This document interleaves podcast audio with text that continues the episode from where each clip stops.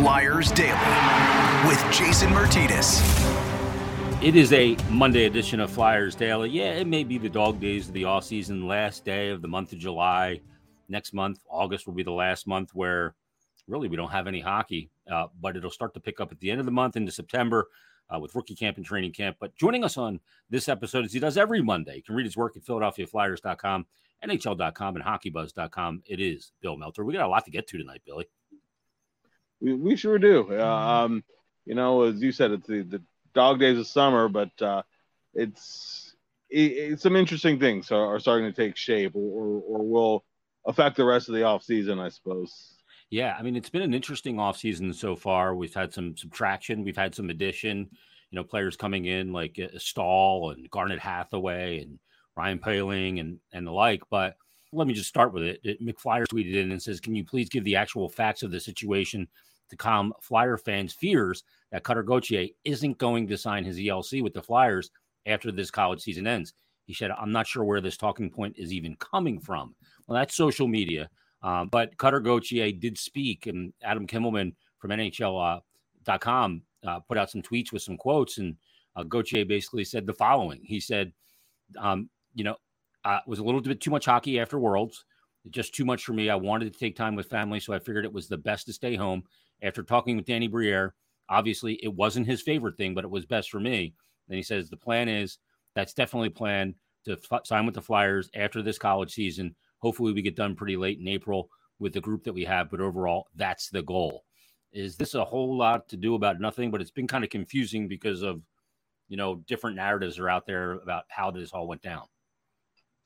No, for sure. Um, you know, listen, if you're asking, and not not the Flyers asking, but if just the rules were, if he was going to come, he was going to pay his own way, and it was, it was kind of a short summer from on top of that because and he's playing right now.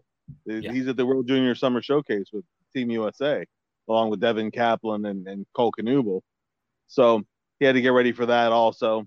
Um, you know, and, and ultimately, ultimately he had to say on it because it's because he's already been in a developmental camp. And when you're when you're a fifth overall pick in the draft, I mean, it, it's nice to get a developmental camp in, but it's not mission critical. It's not good, not going to affect a roster spot or anything like that in, in the long term.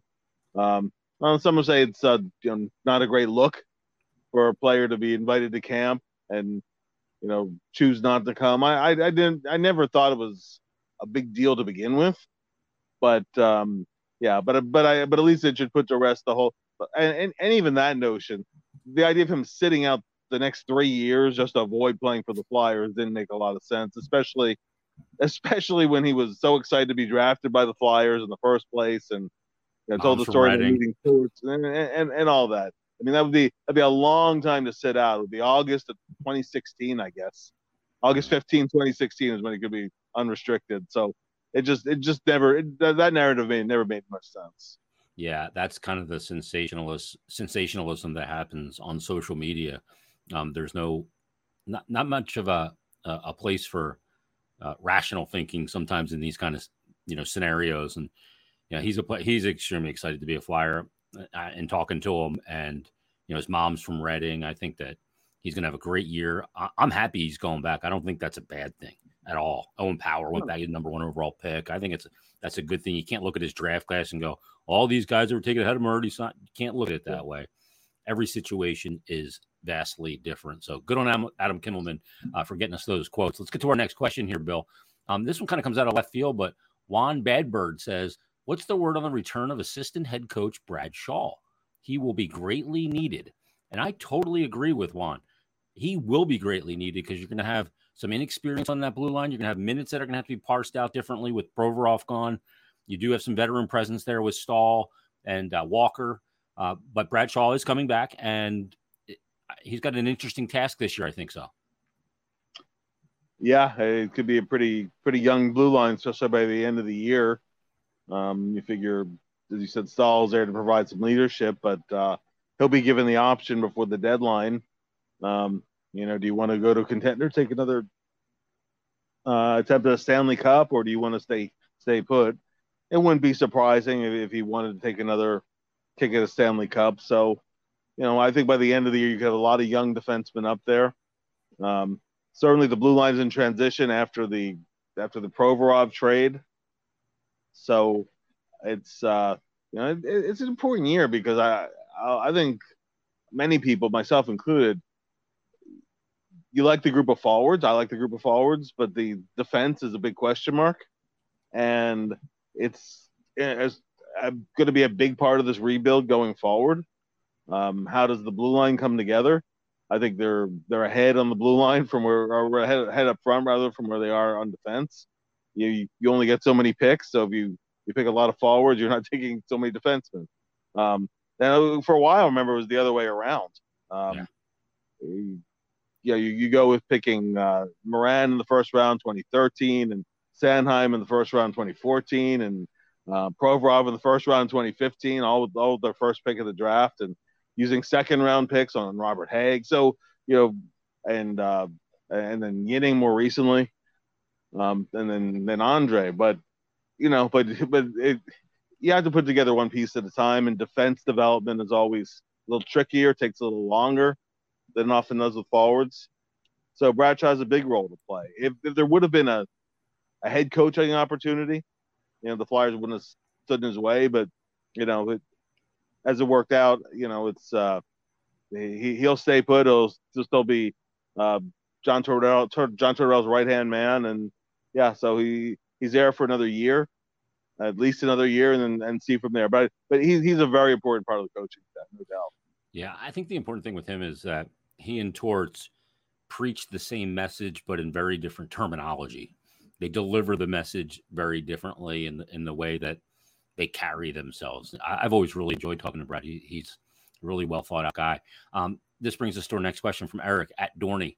He says, uh, from Keith Jones' words, his main focus is reshaping the D. He said, in your opinion, do you foresee them going the Canes route, which is six quality top four D and no true number one, or acquiring a true number one by all means necessary, example, Pronger trade, but sacrificing quality of a third pair? He says, I can't relive the 10 Krajicek parent Ryan parent pairing uh, all over again. And there is there are different ways to skin the cat when it comes to building a blue line.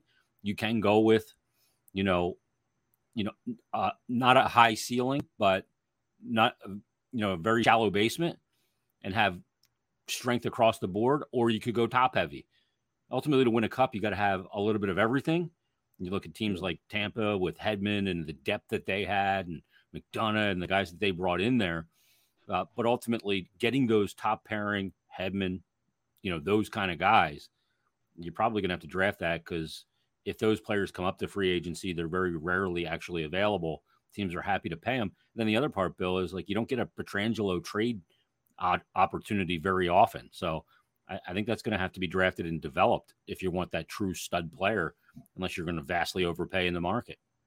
Sure, and and even when the player comes along, though, you know, Hedman being the example, you know, it didn't click right away for Hedman. It took Hedman about three, four years to really turn into the player, and everybody thought he was going to become, but he had some struggles early on, and that's hardly unusual.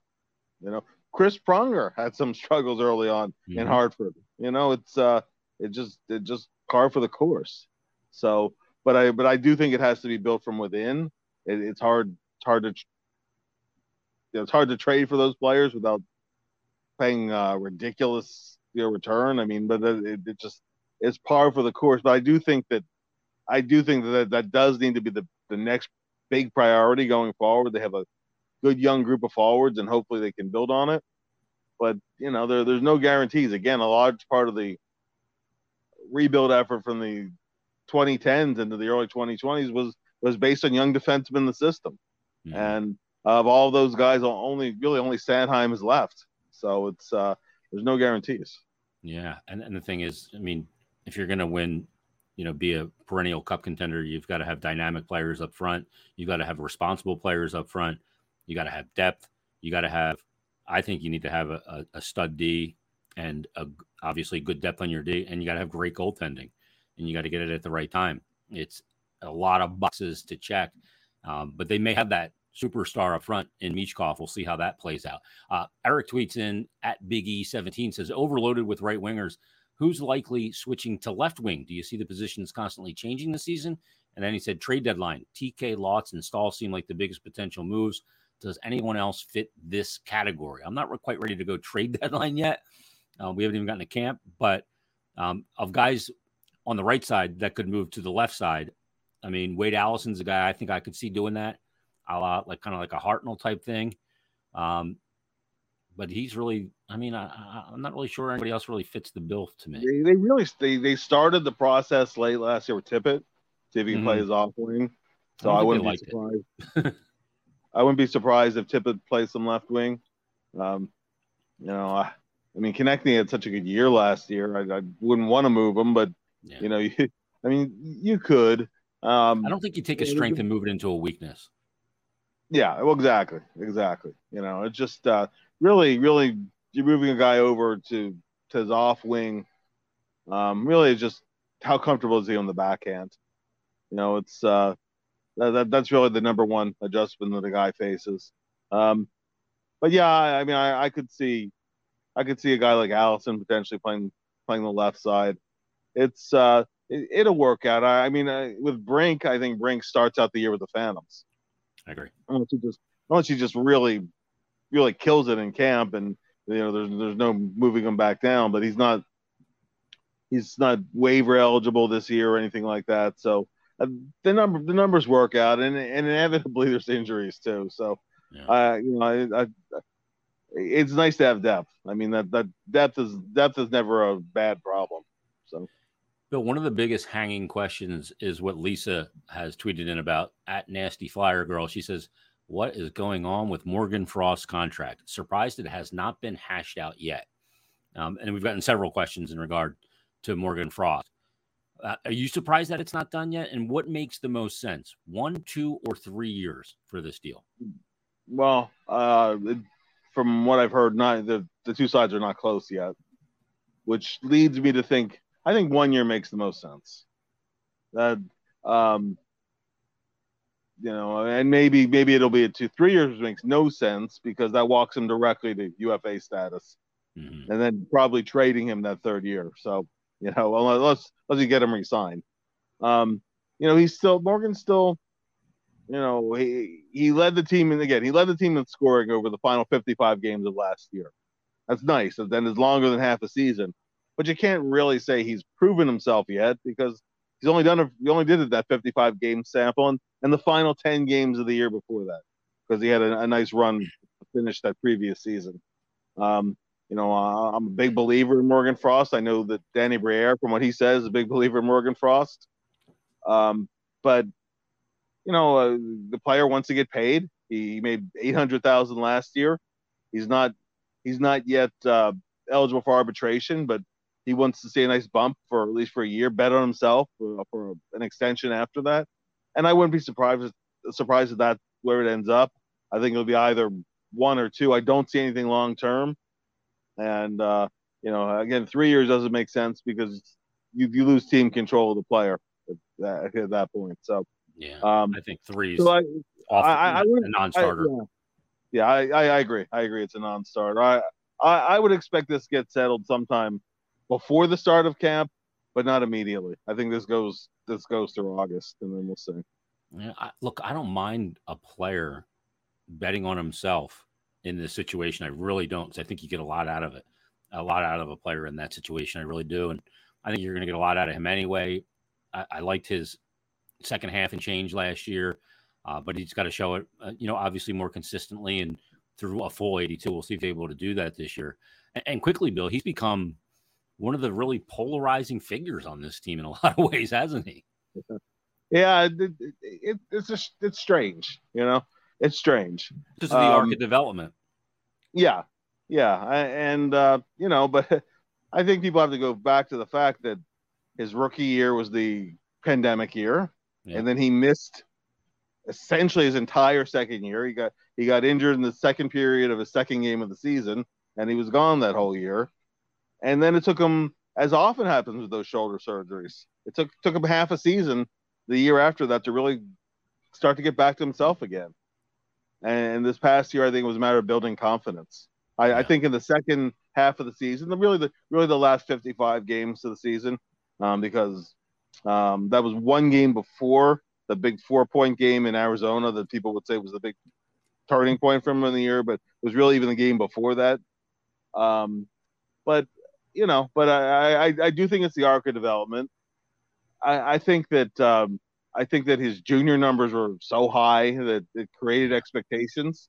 Remember that he scored in his first two NHL games. That uh, that that raises expectations, and you know it, it, it's taken time, and sometimes it does take time with the player. Get Danny Briere being the ultimate example of that, and and really Morgan's kind of had that same career path so far. Um, you know, the Flyers' power play was lousy last year, and Morgan didn't have a lot of power play success last year. But he also, he also, if you look at the power play ice time, I mean, he was I think fifth or sixth among forwards in power play ice time. So that's kind of second unit ice time uh, on the whole.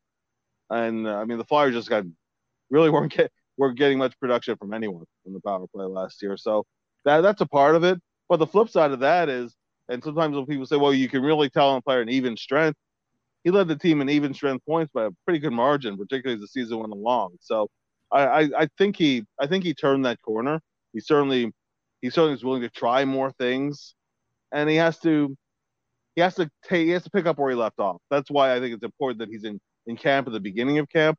Does it matter if he signs on Labor Day, right Labor Day weekend, or or right before he comes camp? Not really. As long as he's in camp from the for the duration. Um, I don't I don't know when this finally gets solved, but I don't I don't, you know, it, it's not a huge deal. I think it's just because he's the only contract that's still out there. Yeah. But we, we see we see many times where contracts go deep in the summer.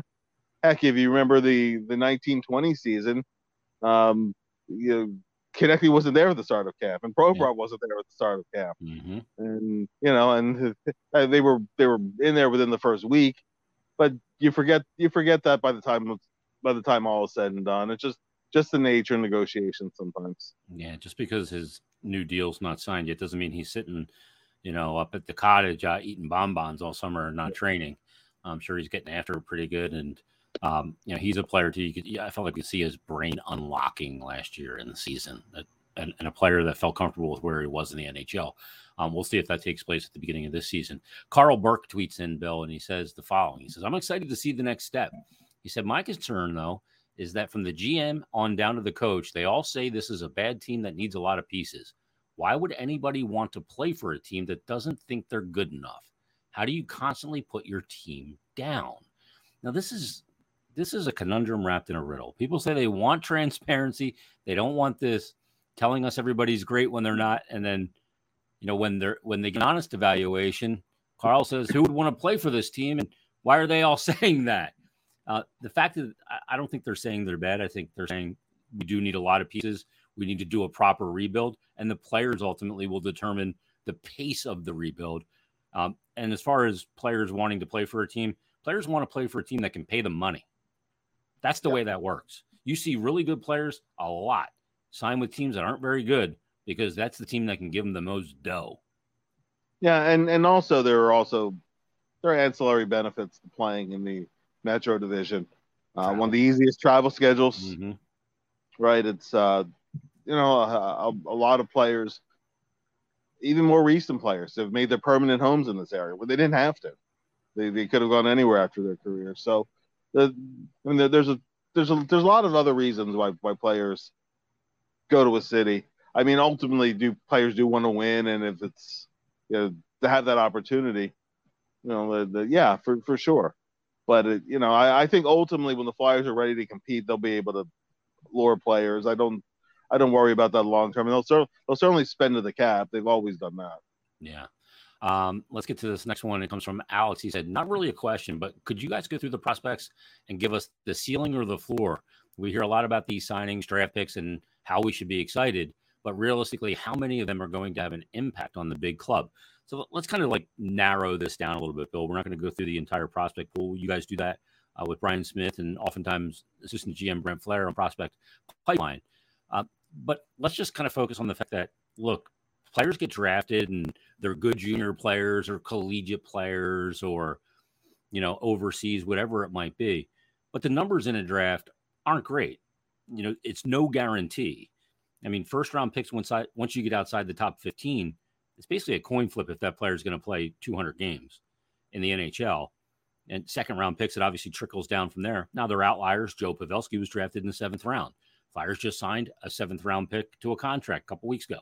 So there are outliers, but um, you know when you hear how good a player is, they may have been good at that level, but we'll see what they're going to be at the NHL level, and that's that.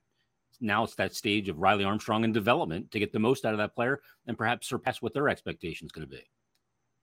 Oh, for sure, and there there's so many variables in it.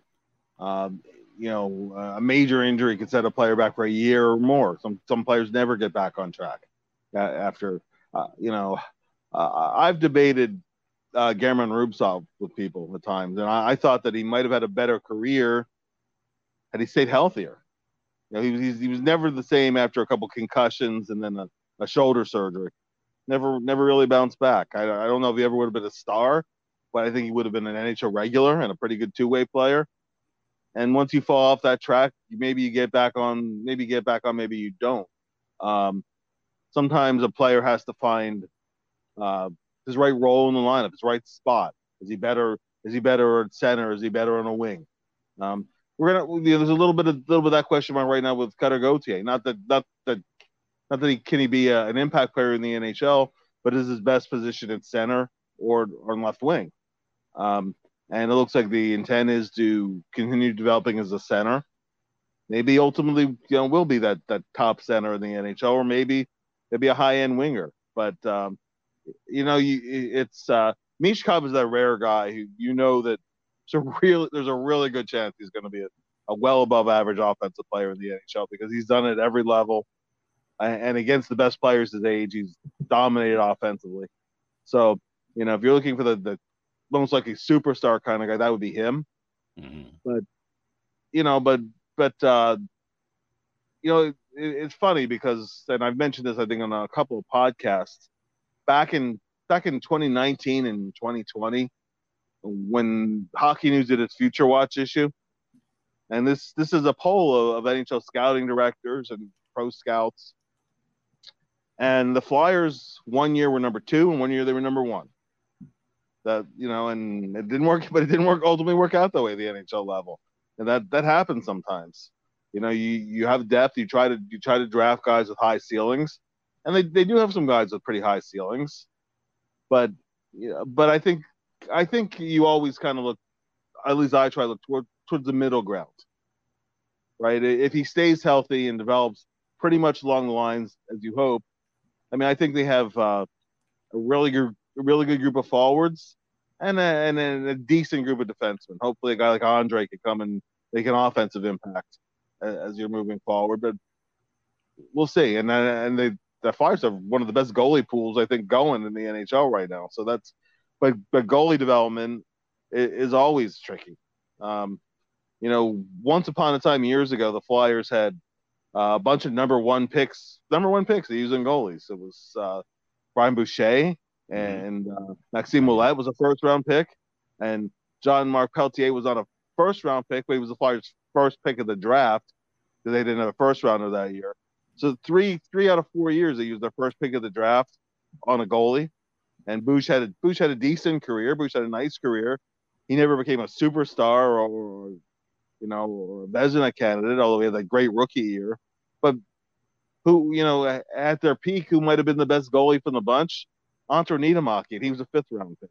Yeah. So you you you just don't know sometimes. Yeah.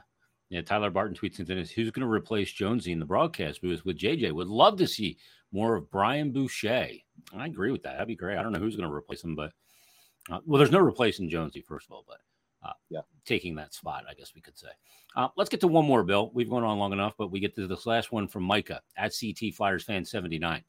And it reads as follows Will the Flyers be able to build a strong enough team to win multiple cups, i.e., Detroit, Chicago, Tampa Bay? If so, how can you do it without bottoming out to get the highest possible talent? Is this really just an aggressive retool? How does trading one player, I guess there's a typo here, make this a rebuild?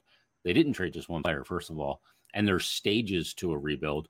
Um, do you need to bottom out? Some teams do. Some teams bottom out and go nowhere. and continue to bottom out, like Buffalo or Arizona, you know, a lot of teams like that. You know, teams like Detroit or Tampa, you know, it wasn't just bottoming out for two years. It was basically six, seven, eight years. Colorado, same thing. So there's different ways to do it. And ultimately you have to make, I think you have to, the big thing, Bill, is you have to pivot your thinking as information becomes available. And that's the development of players. What is Cutter Gauthier going to be at the NHL level? When is Michkov coming and what is he going to be? What about Emil Andrae? There's a lot of is Tippett going to be a perennial 30 goal scorer that finishes? You know, those kind of things. You got to figure all of those out. And it's all part of it. You, I'm never going to go on any podcast or anything and say, you know, they're building a team to win multiple cups. Win one cup before you start talking about two. No, for sure. And then the Flyers have work to do to get back to contender status. They have work to do to be, you know, so to be a bubble team again. Yep. And I, I mean, the Flyers haven't been anywhere close to the playoffs in the last couple of years. So it, it's one step at a time. Um, and there, there isn't just one, there isn't just one way to rebuild or one way to win a cup. Otherwise, everybody would follow that one path. You know, it's, um, it's hard. Now, the obviously drafting and getting top end guys are important. Um, I think on a previous podcast this offseason, when we looked at guys picked first overall in the draft and how many won a cup, and it's not as many as you think. It's nine. You know, it's nine yeah. players since 1980. So it's exactly. So that's you know you you would think yeah you would think the odds would be higher. Great players drafted along the way. Um, you know, and how many drafts has that that first overall pick ended up being the best pick in the draft, being being the best player. Many times yes, many times no. Many times they have many times they have been excellent players, but they haven't had the right pieces around them. And you're not going to draft first every year. So and you need to you know you need some luck in the middle rounds. You you need to find some guys who were kind of floundering in other cities, need to need to change the scenery, and they they click with you. Um, not not that John LeClair was floundering in Montreal, but they had no idea they, they, had no idea they had a 50 goal scorer in their hands. Yeah, and the Flyers got dead, you know, they got Desjardins out of that trade too. You know, you have to you have, you have to get a little lucky sometimes too. So you know, it's uh, there, there's no one avenue for it. I, I think one of the I think one of the smartest avenues where you once you get to contender status to keep that window open is you make some you make some adjustments along the way. I think one of the reasons why Chicago was able to stay in contention for so long and, and win three cups in six years was they they made some trades along the way that they kept the window open for you know uh, some guys kind of came off of good years and they were up for free agency. Christopher Versteeg being being a good example, yeah. and he was going to get paid somewhere, but they had a they had their guys said this is going to be our core, and once some guys kind of one guy guys who were kind of role players started started wanting money that was teetering on that center core. Sometimes you have to let those guys go. So and Tampa too. Yeah, Tampa. Tampa's exactly. Tampa's a very good example. They've done the same thing. So it's uh, you know, it's a it's a year to year process, and um, baby steps have been taken. Um, I, I don't think we talk about multiple cups. Let's let's get to contender status first. Let's, let's see about finishing that off. Yeah, yeah. And today's NHL 32 team, the old the old joke when 21 team league was, yeah, you better make the playoffs. Everybody makes the playoffs. So that's not true anymore. Half in, half out. It is a dogfight to get there, and we'll see if uh, those steps kind of get closer this season. And we see Cutter Gauthier maybe in April after a, run to the Frozen Four with uh, a BC team that looks like they're pretty poised as well. Bill, great stuff as always. Uh, rebuilds work. PhiladelphiaFlyers.com, NHL.com, and HockeyBuzz.com. We'll be back Wednesday as we count down the days of this offseason. I'm getting Nancy again. Uh, we'll be back Wednesday with another brand new episode of Flyers Day.